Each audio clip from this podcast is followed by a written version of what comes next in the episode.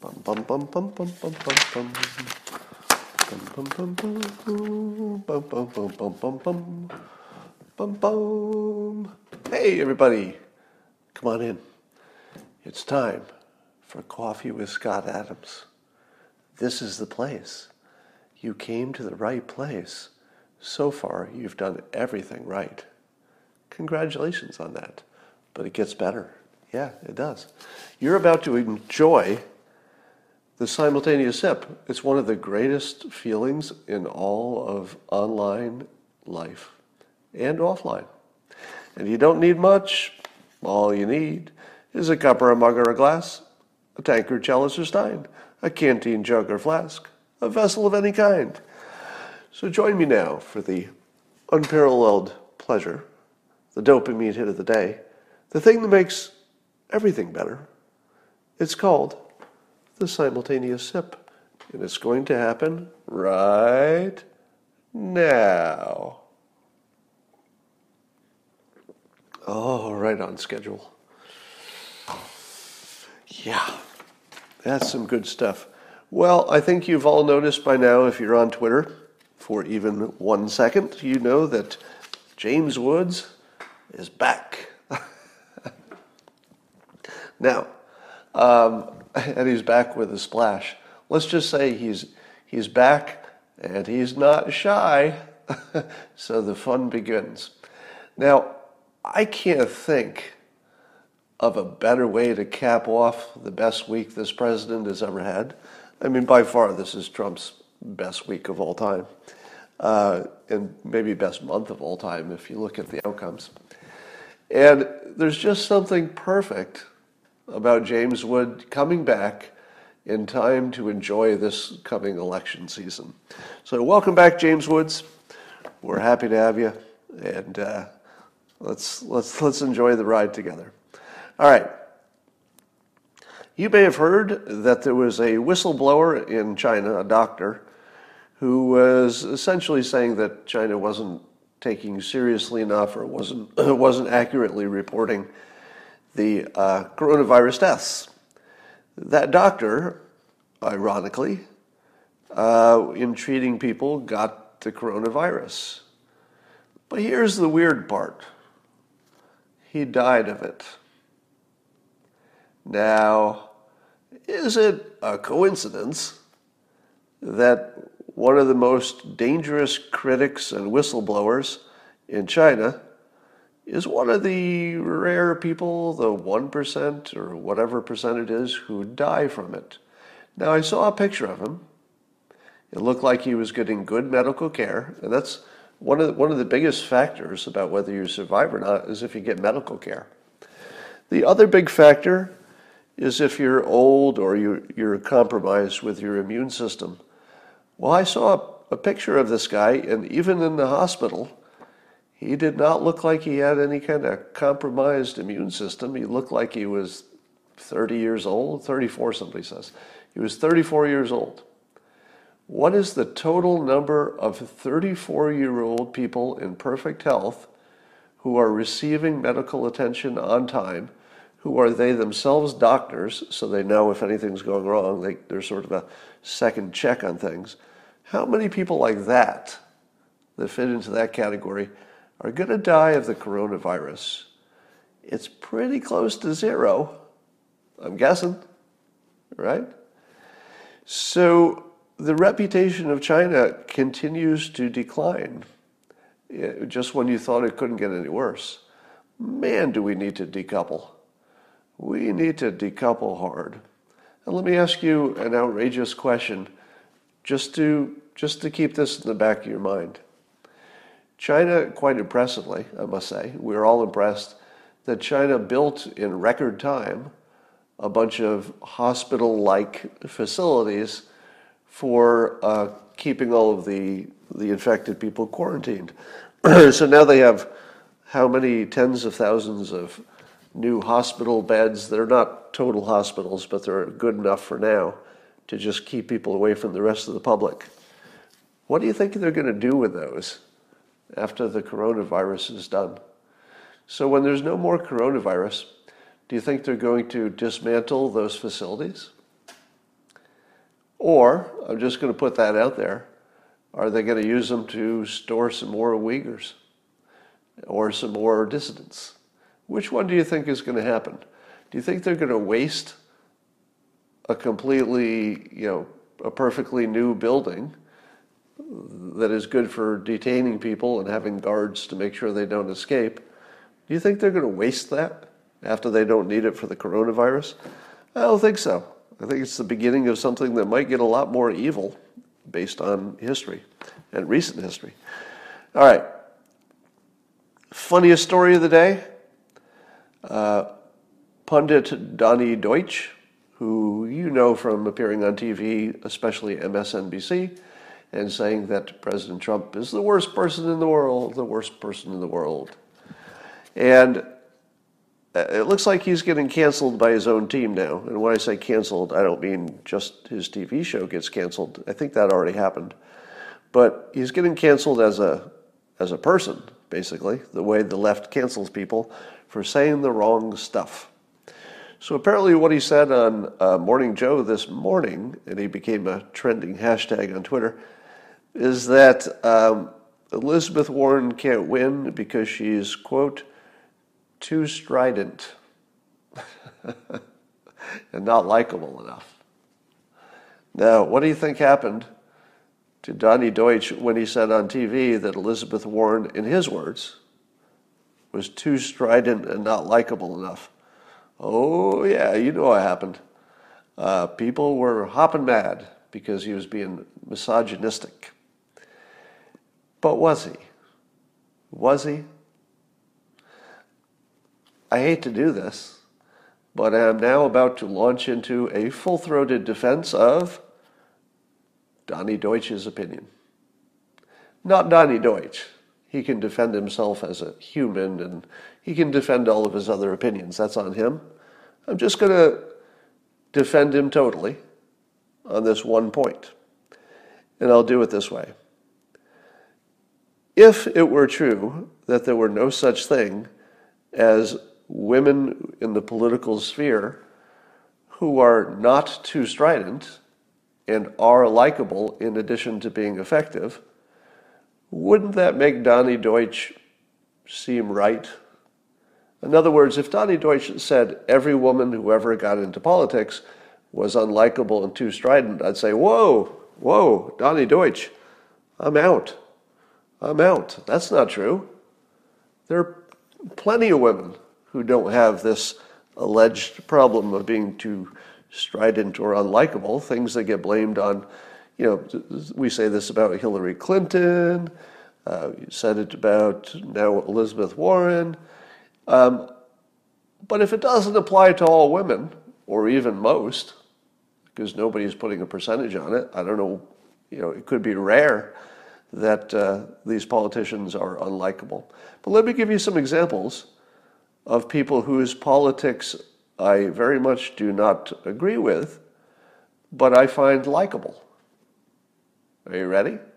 You're not going to like this. This is the part you don't like. Tulsi Gabbard. Is Tulsi Gabbard likable? Totally. Totally. You could hate everything she says about politics, and you still say, oh, yeah, but she seems like a nice person. How about AOC? Now, you might not like her. I realize there's, you know, very radical different opinions about her. But in my opinion, I don't think you could call her unlikable. You could hate her opinions. You might even hate her in some way because of her opinions. But she's kind of likable, right? Um, how about, uh, here's the worst one. I'm really going to challenge you on this one. Ilhan Omar. Ilhan Omar has some of the worst opinions I've ever heard. I don't think she's good for the country. I have a, I have a very negative opinion of her as a politician, but she's kind of likable. yeah, I hate to say it, but she has, she has a likable vibe about her that is completely at odds with her messaging, which is so vile you can barely stand it. But she's a likable person. Am I wrong? Um, I mean, just her vibe. All right, here's another one. So this is a non-politician, but I want to make the, the point that it's not about your, it's not even about your, uh, your physical attraction to the person. Because I want to make that distinction. We're not talking about somebody is attractive on, on a you know, biological level. What about uh, Ellen? So Ellen, we assume, has very left-leaning opinions. Probably you don't agree with them. But would you ever think that Ellen was strident or unlikable? Let's say she ran for president tomorrow. You'd like her, right? It has nothing to do with being a, a woman or not being a woman. Ellen, or even not, you know, whether you want to, you know, in your your primal brain, if there's something thinking, well, I would, I would want to mate with that person, even even without that. Ellen's very likable. Am I wrong? Here's one, getting into a little grayer area probably. What about Klobuchar? Maybe your your mileage might differ, but I don't find her strident and I don't find her unlikable. She seems like she'd be kind of fun. You know, again, I'm not, I'm not a, not that attracted to her policies, but isn't Klobuchar? She seems like a pretty nice person. Now, some of you are saying no because there's rumors that she's, you know, she's bad to her staff and stuff like that. But I haven't seen it. In terms of the way she presents herself on stage, seems likable to me. now, let's uh, let's take it to the other side of the aisle. What about? Um, uh, so here's a here's a TV pundit. I'll just use her as a good example. Tammy Bruce. You've probably all watched Tammy Bruce um, on Hannity. She's on Fox News a lot, etc. Conservative. Uh, she identifies as lesbian. And if she, if she ran for office tomorrow, forget about what party she runs for, it doesn't matter. If she runs for office tomorrow, would anybody call her strident or unlikable? Not a chance. Not a chance. She's totally likable. Compare that to Judge Jeanine. Now, Judge Dean, has a you know popular TV show, physically attractive, but she's a little bit strident, wouldn't you say? So if somebody, you know, if she ran for office tomorrow and somebody said that Judge Jeanine is, you know, she, she's a little too strident for me. I, I don't think that's likable enough. Would you say that was unreasonable or sexist? I wouldn't. I would say that, you know, she puts on, you know, everybody on TV who's a pundit, they, they sort of put on, let's say, an exaggerated personality. It's part of the show. And if somebody said, oh, I don't know, that she's a little, little too much for me, I'd say, oh, that seems reasonable. But I wouldn't think it had anything to do with her gender. So, uh, and we should also realize that Donny Deutsch's um, base of knowledge and what he is speaking to is his advertising is what he's famous for. So Donny Deutsch, very successful advertising, you know, executive entrepreneur. So he knows advertising you, well, say what you want about his other opinions, say what you want about him personally, but he knows advertising. He knows that people are responding on biological reflex level. So when Donny Deutsch says that Elizabeth Warren is too strident and not likable enough, that should be regarded as him speaking about her as a product in the same way when you open up a product from Apple the, the packaging is so delicious and uh, just so tactile and fun to look at, fun to touch, that you have this great first impression of Apple products. It's a very similar thing that he's saying about Warren. He's not talking about the quality of her, uh, of her policies. He's saying that the packaging, just the packaging, not quite as friendly as it needs to be and he's sort of on a biological reflex level. Is that is that sexist? Well, it would be again if he said that about all women, or he had a problem with all women running for office, and there's no indication of that, none at all. Uh, in fact, I'm sure it's the opposite. Without you know, without reading his mind, it's safe to say, given his other policies, that he's you know pro women, pro pro you know diversity in general. I think that's fair to say. So while Donny Deutsch rubs me the wrong way, like I, I have a I have a really negative reaction to Donny Deutsch. It's not sexist, is it? I'm a man. Donny Deutsch is a man, but God, does he rub me wrong when I'm hearing him do his political talking. So I would say the same thing is true of Donny Deutsch. If he ran for office tomorrow, he would seem like a little too much. Now, you might, because of gender, it's entirely possible that people would use different words to describe it when you're describing a woman and she's just rubbing you wrong, there's just something about her presentation that's bugging you. Uh, maybe you use words like strident and not likable. And maybe if it's a guy, you say he's a jerk, he's an a-hole. You know, so you might use different words. He's a bastard, but it's kind of the same thing. All right. So there, I've defended Donny Deutsch's opinion as as uh, I think being totally reasonable, and I think the Democrats would be smart to listen to him, frankly, because he's talking about the thing he is really an expert on, which is how to package a product, in this case, a candidate. All right, so it was an interesting story. Somebody said this is an older story, but it's I only saw it today, so I I uh, tweeted it around. Apparently, at Chernobyl, they have discovered a type of fungi that eats radiation that's found inside the nuclear reactor. What? that's right. A fungi that eats radiation as its food. Now, can that be, you know, commercialized? Is it is it an answer for storing uh, radi- you know, spent fuel? I don't know. I don't know. Probably there's a lot of there might be a lot of you know obstacles to actually using this, but it's the sort of surprise that you can guarantee will happen between now and the next hundred years. In other words, in this whole realm of climate change and nuclear energy and fuel in general, this is exactly the kind of surprise, whether this one turns out to be meaningful or not, we don't know. But it's the sort of thing you're going to see a lot of. People are going to say, What? Suddenly we have new options. So nuclear looks better. President Trump uh, tweeted, I think yesterday, that uh, he was supportive of the people in Nevada who did not want to store nuclear waste at Yucca, Yucca Mountain. Now, I don't know a lot about the, you know, the, the topic, except that nobody wants nuclear waste stored in their backyard. And the president mentioned that they were looking at innovative alternatives.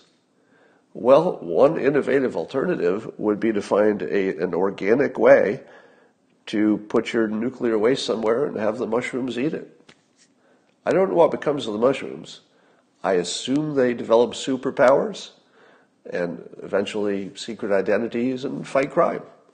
And that's good too, because we have too much crime. So if your fungi eat the radiation and become superheroes and fight crime, well, that's a twofer. You got two things there. Um, the other thing, and I love saying this because every once in a while you see something that completely changes how you feel about something. And Mark Schneider did this to me on the subject of, um, of nuclear waste. That the current nuclear power plants, when they create waste, it's a solid. It's not a liquid.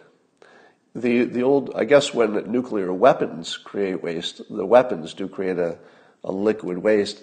And our minds process the difference between a solid waste and a nuclear waste, you really feel like the risk is different, don't you? And I'm not sure this is logical, but the way you feel about it is different. Because when you think it's liquid, you think, well, how good are those containers? You know, could a, could a little liquid get out and, you know, and, and, uh, like acid, could it chew its way through the bottom of the barrel? Uh, seems kind of scary. But if you if I tell you it's solid, like a solid rod, you say to yourself, okay, well that's that's not like acid probably. They probably figured it out.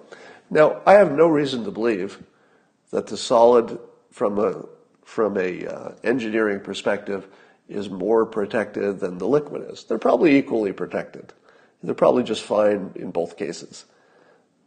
But the way you process it is really different. The liquid just seems scarier than the solid. So it's worth knowing. The, uh, the other um, innovative way to take care of nuclear waste is, of course, um, building more generation four, or building them in the first place, that use that spent fuel as their fuel. So if you can get to generation four quickly enough, you have a way to eat up that fuel without storing it, or eat up the waste because it would be used as fuel. And between now and then, apparently it's fairly common to store the nuclear waste on the same site as the nuclear power plant. I guess that's a normal way it's done, which makes me ask, what's wrong with just doing that? If you've already got a nuclear power plant, isn't the local population already as scared as they need to be? I mean, they're, they're already not building their house next to it. You know, it's, they've got a little bit of space there, but it's not their biggest problem. You know, if it's a nuclear power plant, the thing people are worrying about is the nuclear power plant, unfortunately.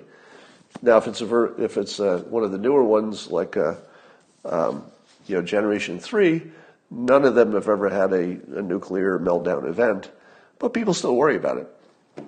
So we have some options for the waste. All right. Um, let's see what else is going on. Uh, Rachel Maddow is sounding the alarm, as others have, that the the voter turnout in Iowa, the number of Democrats who actually went and voted, was quite low by historical standards. Now, it's hard to compare anything to the Obama situation because Obama was. He, he was sort of a hundred year flood himself, or maybe more. You know, Obama was more like a thousand year flood if you look at it historically. Uh, we assume that that flood will happen more often now, but until you had your first black, black president, that was a long flood or a long drought without a flood. but what does it mean that Democrats are not um, turning out in droves for the very first one? Well, you know, there is something special about the first one, right? Do you think that the, the people who normally vote in the Iowa caucuses, do you think that, um, that there's the kind of people who would be apathetic in general? I don't think so. Iowa is very dialed in. They're very clearly they have great energy around their their special role as the first uh, the first election like thing. So the fact that uh, that turnout was low, I think it probably means something. Somebody saying that uh, it was the black turnout that made the difference. I don't know how big the black population in Iowa is. It's 90% white. So I don't think that was all the difference. It might have been, could have been. All right. So that alone, it could turn out that that variable alone is all you needed to know. Could be. Because remember, all of the Democrats that we think are among the pool of people who might become the candidate, I know people say Hillary's going to jump in, Michelle Obama's going to jump in. That's not going to happen. This pool are the ones that someone is going to be picked from this pool. Uh, and, and I say that because if somebody came in at the last moment in a, uh, let's say it's a, you know, a negotiated, uh, contested convention and they just broker it and pick somebody who's not even in this group, it would destroy the Democratic Party totally.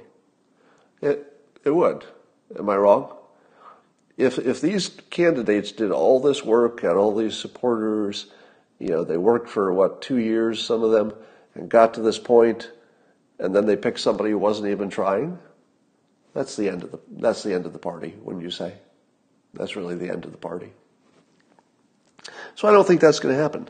So if you couldn't generate enough excitement with the people who are going to be one of the one of them is going to be the candidate, uh, that might be over that might be everything that you need to know about the election. There's, there's no other questions to be asked. All right. There's a lot of chatter about Trump's so called victory speech yesterday after uh, he was not impeached. Let's see what I did there. I hope you're all I hope you're all in on the prank.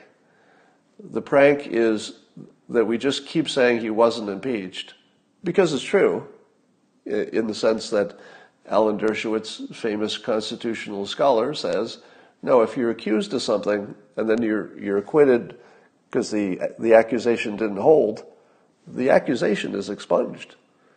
You know, you're not guilty of a thing after being found innocent of the thing. so, by that model, you have every right to say he was not impeached. But the fun is not whether it's true or not true, or it's the right words or not the right words. It's just going to drive Democrats crazy. So just think of it as this long running practical joke in which you never argue it, you just say it's the fact. Don't debate it. Just say, it wasn't impeached. Didn't happen. It will make them crazy. Already is. All right. So, so the of course the uh, the perpetual critics of the president said he was unhinged and and it was so unusual and I don't know inappropriate or something. Um, and I guess he at his speech, not I guess I watched some of it. He went hard at his critics.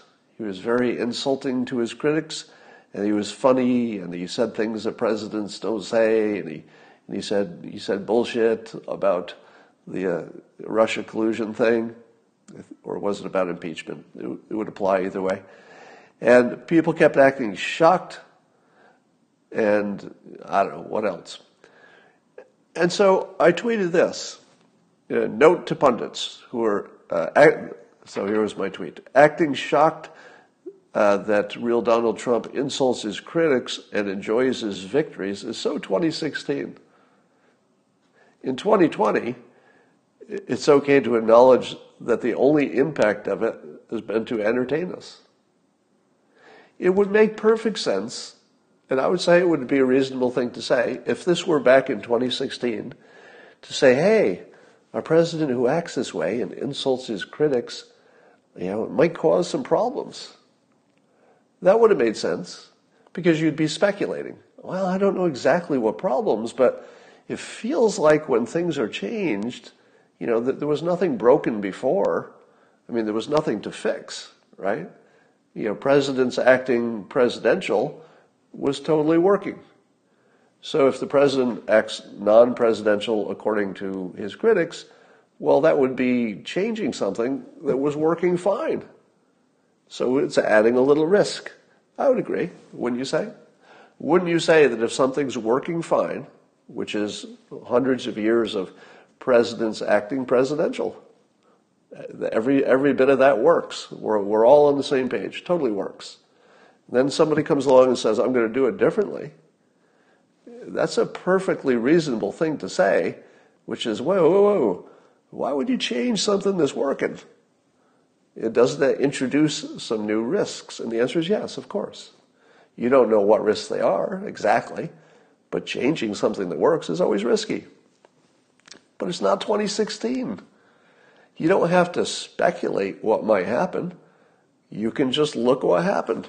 We've got three years of history that I would consider fairly solid in terms of telling us what are the ramifications. So let me check. Let me check how the president's uh, insults of his critics have affected me. Um, let's see. First, I'll check my stocks. Nope, no impact, except maybe they went up.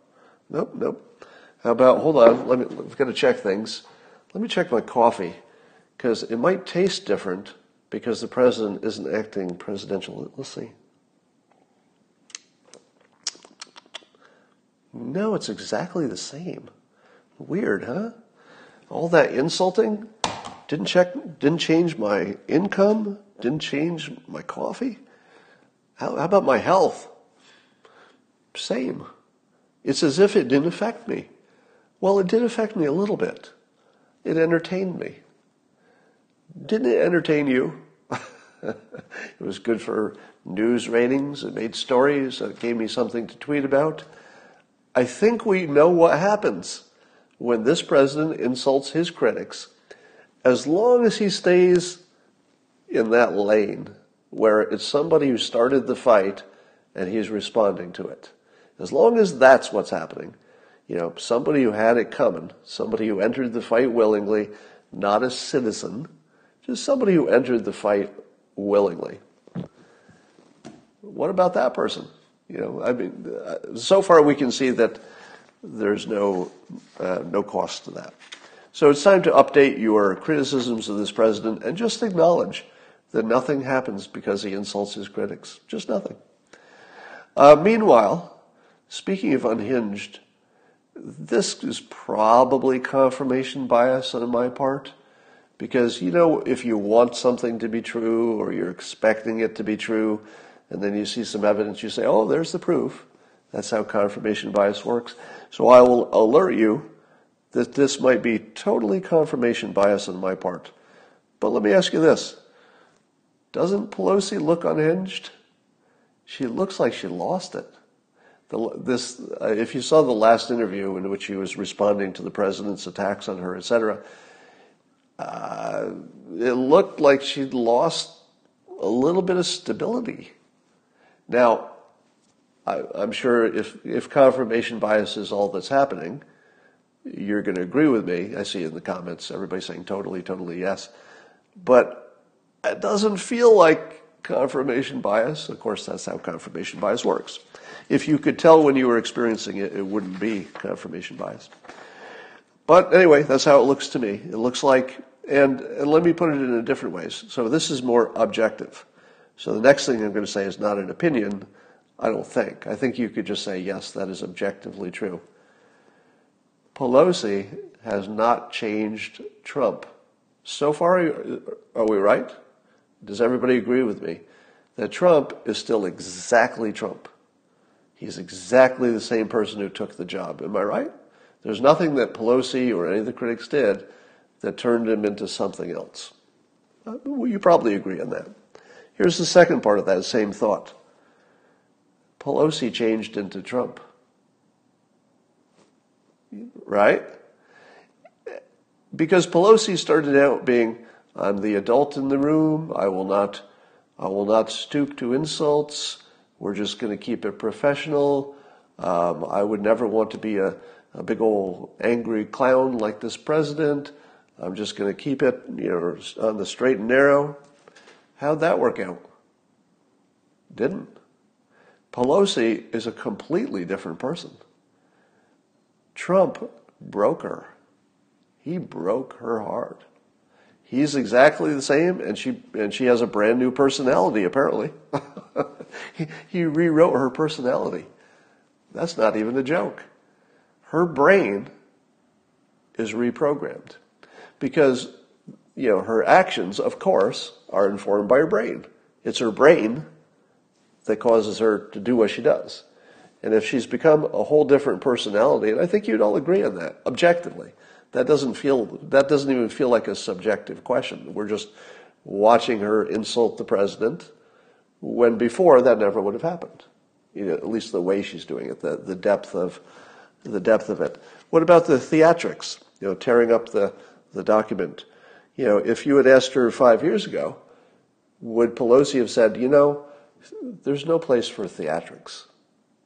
That's you don't do that in the Senate. You don't do that in your professional work. You know, I'm the Speaker of the House. I, I don't need theatrics.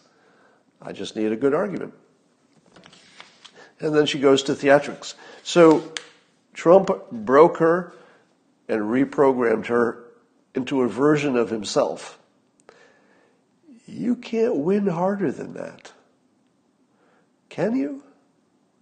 Let me, let me tell you the only person who ever won harder than Trump did by breaking Pelosi, reprogramming her into a female clone of himself. That happened right in front of us. We all watched it. Only one person has ever won that hard. And that person, you know, was a fictional person. It was in the Silence of the Lambs, in which he would uh, murder his victims and then use their skin for some some kind of a I don't know a hat or clothing or something. That's basically what Trump did to Pelosi. So you can't win harder than that. All right. Here's another case of uh, elder abuse. Uh, Bette Midler, tweets in all caps, and it's funnier because it's all caps. So President Trump pinned the uh, Carpe Diem um, famous meme of showing himself with the, the years passing by as if he's going to be president for a thousand years, you know, president for life. And the joke, of course, is that there are literally zero Republicans who would favor him having, you know, any kind of a third term. Zero. Not a single person in the entire, you know, right Trump supporting universe would also support him having a third term. So that's why it seems like a joke to all the Trump supporters but part of the joke is that the other side doesn't know it's a joke. That's, that's what makes it such a good joke. And here's what Bette Midler said. He goes, he pinned this, meaning the Carpe Diem meme. In all caps, she shouts, You think this is a joke, don't you? It's not. He means it. He will change the rules, and his enablers will let him. If he wins again, he will rule until he dies, you die, or both then you'll get Ivanka. now, the first thing that I would say about this is, well, it didn't sound that bad, actually. you know, would I'm not in favor of, of Trump having more than a second term, but the way she describes it doesn't even sound that bad. Is that we would have more of this president who is, even if you think he's not responsible for it, he is presiding over the greatest period in American history, period. Not even close. There's nothing. There is nothing like the last three years. This is the golden age. so if you say, we're going to get more of that golden age, and when President Trump goes, well, then the real trouble starts. You can have Ivanka taking over. And I'm thinking, were you trying to scare me? Because Ivanka becoming president like everything about that I like. I don't think she's going to run for president, frankly, but I like the idea. But anyway, let me say this as clearly as possible if there's anybody listening who thinks that there's even one, even one Republican who wants the president to have a third term. And it goes like this. Have you ever met a Republican? Have you ever met one? What is the number one thing the Republicans say? Constitution, Constitution, Constitution, Constitution. If it's not in the Constitution, there is zero Republicans who support it. That's it.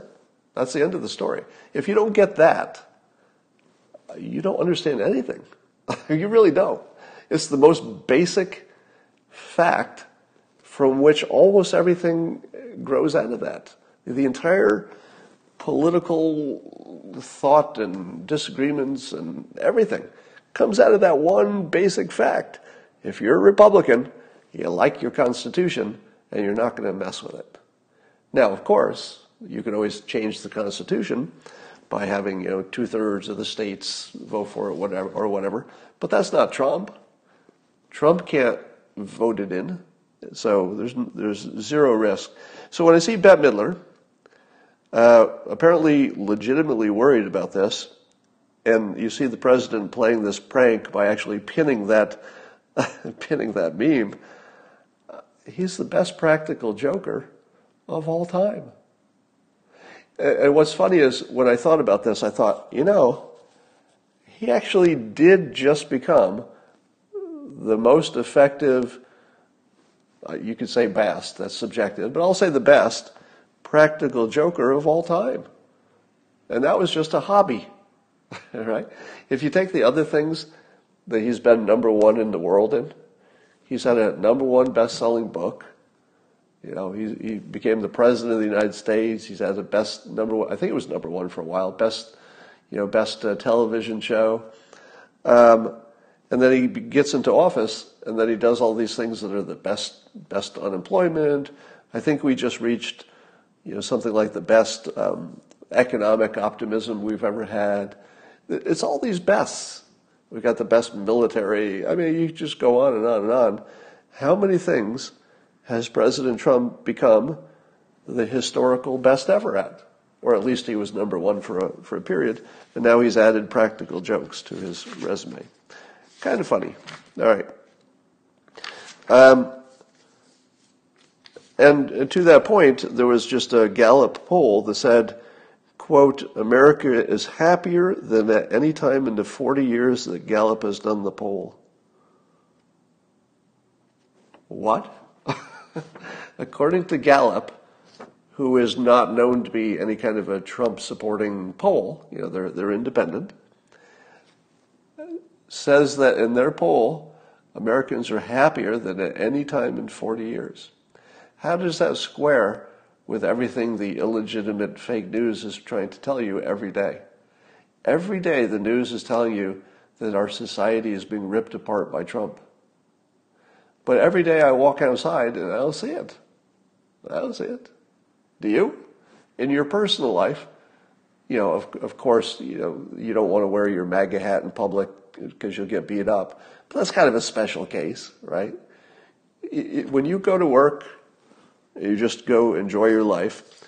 You probably want to avoid talking politics, but uh, mostly everything's better.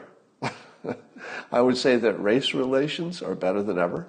I would say that uh, the way society thinks about and treats the LGBTQ community better than ever. The way people treat, I don't know, the, the disabled community better than ever. I don't think there's anything that isn't better. Literally, just everything's better. Except, I suppose, the national debt. But in terms of how people feel, it's pretty darn good. All right. Um, I asked this question on Twitter. I put it in the terms of a poll. Uh, you will enjoy the persuasive nature of this. All right. So it was a poll in which I was curious. I actually wanted to know what people would answer. Of course, it's a Twitter poll, so there's no scientific validity to it. But, you know, it's provocative and interesting anyway, so I'm going to tell you. Um, so here's here was my poll question. I said, question for Democrats only. What was your reaction when you learned that the, quote, Trump called neo Nazis fine people story was always fake news? So that's the question. And the choices were, uh, you know, I, I, it blew my mind was one choice. Choice two was I immediately changed parties. And then the third choice was, what? meaning I'd never heard that before. And then the fourth choice was just show me the, uh, the options. And uh, about three and a half percent each said that it blew their mind or that, or that they switched parties. Now, I would assume there's an overlap there, but the way the poll was written, you couldn't answer both. So there could be people that blew their mind, but they didn't change their party, presumably. But I think you could add them together. So around 7% of the respondents, and again, this is not scientific, but you know, if you get 7% answering something, it probably means somebody, somebody's in that category. Um, that there are people who saw that that was fake news and it affected them. And it affected them in a big way. Somebody's saying 3% trolls. Yeah, it's possible that they're just you know, Republicans or trolls or something trying to game the, game the thing. But here's, but independent of the results, which I acknowledge are not scientific, and you know you don't want to draw too much uh, of a conclusion from them. But here's the the part I thought you'd enjoy: the persuasiveness of the way it was presented. I'm presenting this as something you haven't learned yet, but other people have. That is a really strong frame. If I say to you, hey, your fact is wrong, you say, no, it isn't. No, my fact is not wrong. And you say, well, here's a link showing you your fact is wrong. What do people say? I was doing this much of yesterday. I would send people a link of Steve Cortes, his great PragerU uh, video in which he talks about all the all the uh, proof that the Fine People hoax was hoax. And what did people say when, for the first time, they were hearing that that was a hoax? And then I showed them the link to the proof. They said, and I quote, LOL, PragerU, ha ha ha ha, PragerU, ha ha ha ha, do you have any credible sources? now that of course is cognitive dissonance. You, you would recognize it by now if you've been following my periscopes. Because the PragerU uh, what makes it powerful is that, and first of all, PragerU is a platform. They're, they're not the ones who told Steve Cortes what to say. They're the ones who said, We have a platform. You've been saying something like this. Would you like to put it on a platform in addition to the other places you've been saying it? So, in this regard, PragerU is like any other social media platform. It's like the news that brings on a pundit, etc. It's just a platform. By the way, I, w- I will also be on the PragerU platform in a few months. Um, I'll tell you more about that, but I've, there's a video that they've asked me to do, and I've agreed. So, more on that later. But the point was that when I put it in the form of uh, what was your reaction when you found out it was fake, I take people into the future, and so that they can imagine that their minds would be blown because all of these other people who are on their team are already there. Very powerful frame. So remember this technique. You make them think past the decision of is this true or not true, and you make them think to the how did you feel about it when you found out it wasn't true. Um, and by the way, that is exactly the way the illegitimate um, host on the last debate treated Bernie Sanders. Do you remember that? They asked Bernie Sanders, "Did you say that a woman? Did you say to Elizabeth Warren that a woman couldn't become president?" And Bernie says, "No." You know, unambiguously, no, I didn't say that. And then she immediately turns to Elizabeth Warren and says, some version of, "How did you feel when Bernie said that?" And Bernie just laughs. It's like, and part of the laugh is that it actually is very effective. All right. If she hadn't asked the question immediately after he just said no, you wouldn't have noticed it so much, but it, in, when you put it in stark contrast there, it just looks ridiculous. So anyway, remember that trick. Um, I might use that again. And I baited a lot of people into telling me that I was crazy and all the things I say, and threatening to boycott Dilbert because I had uh, dared to say that maybe the Fine People hoax was a hoax. And then I waited until they were really mad and they were really sure that there was nothing to it and then I gave them the, the link. Now, they really hate it when the whichever link I give them, whether it's Steve Cortes' link of the PragerU thing or my own stuff on that, or or Joel Pollak's writing on that, they'll they always go for the source. It's like, oh no, that came from you, or it came from Breitbart, or it came from PragerU, so therefore don't have to listen. And then I point out that all of these sources show you the original source. They show you the actual transcript. And if you don't believe it, you can just Google it. Just Google it. You can get the transcript yourself. It's right there. So um, I didn't mess up a lot of people's minds when I did that. All right, last item. Uh, a very rare and weird thing happened recently. There was a Vox journalist named Aaron Rupar who um, several days ago misquoted, mischaracterized something that uh, Greg Gutfeld said on the Five, and he misquoted it just just egregiously uh, to the point of he was putting words in Greg's mouth like he had said something racist, which is nothing like what he said. It was just a complete mischaracterization and um, character assassination. That part we assume is business as usual. In fact, it is the primary tool used by, by the left. It is the primary tool, wouldn't you say? At this point, it has happened so many times that you'd have to say that's their primary tool is mischaracterizing what someone else said and then acting like they said something different so they could insult it. But here's the fun part Aaron Rupar apologized in public on Twitter, and he said this while watching, oh, I guess uh, Greg was on Tucker Carlson's show when he said whatever he said. So he said, while watching Tucker Carlson's show on Tuesday, I posted a tweet in which I quoted Greg Gutfeld's remarks. I misheard and falsely attributed a racially charged comment to him. I deleted it as soon as I became aware of my error, but I also want to publicly apologize to Greg. I'm sorry. Very rare.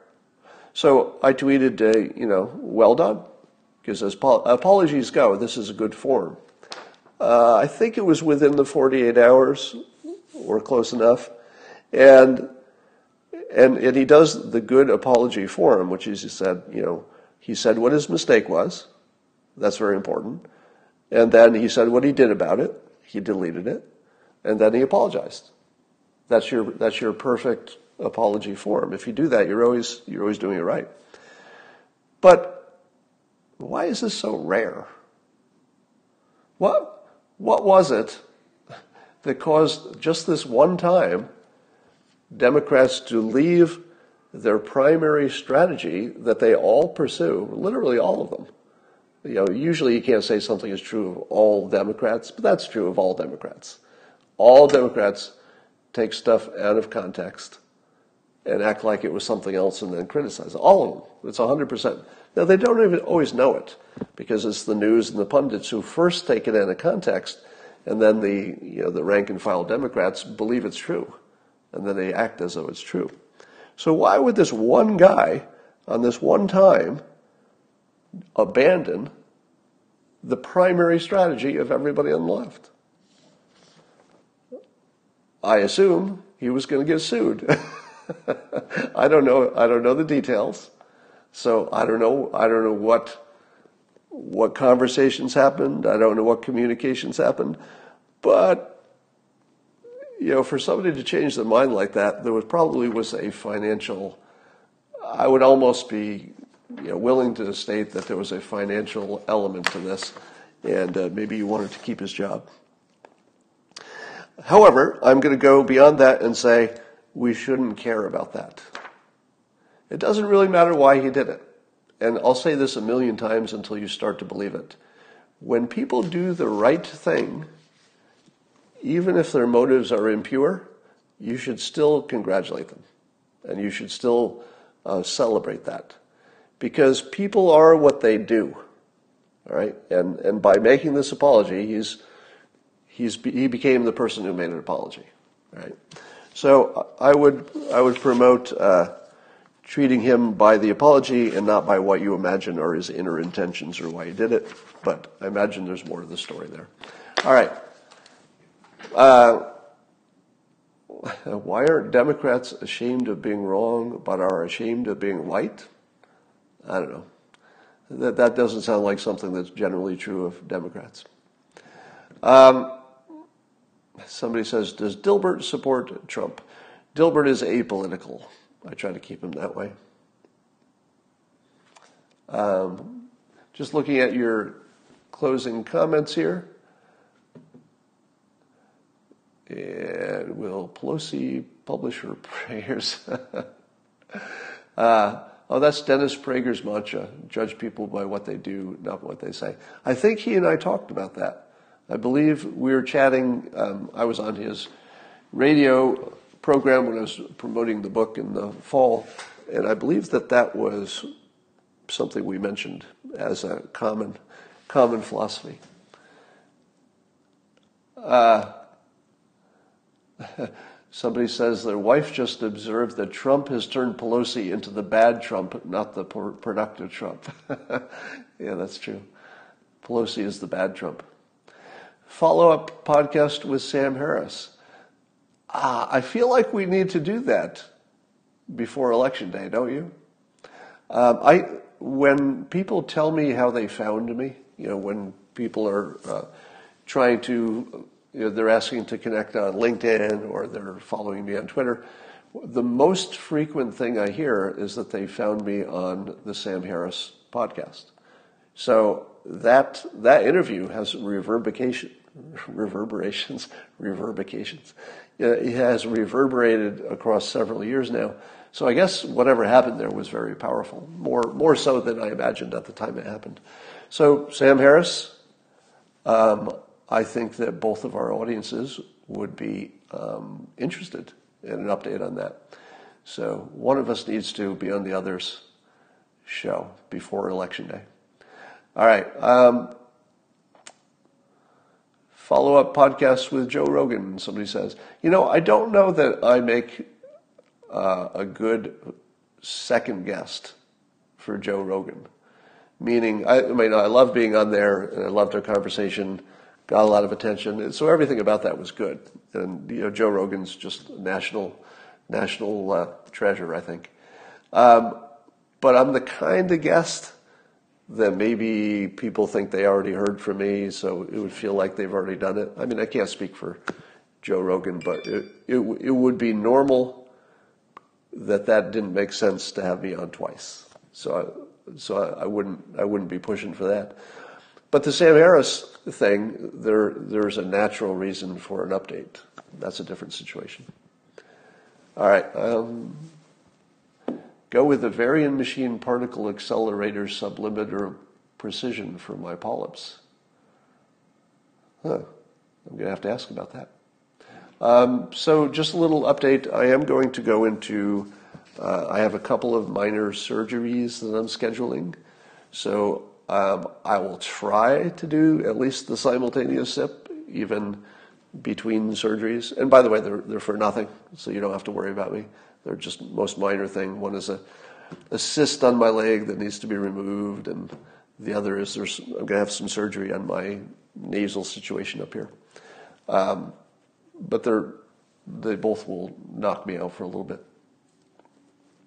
But nothing important. You don't have to worry about it. All right, that's all for now, and I will talk to you later.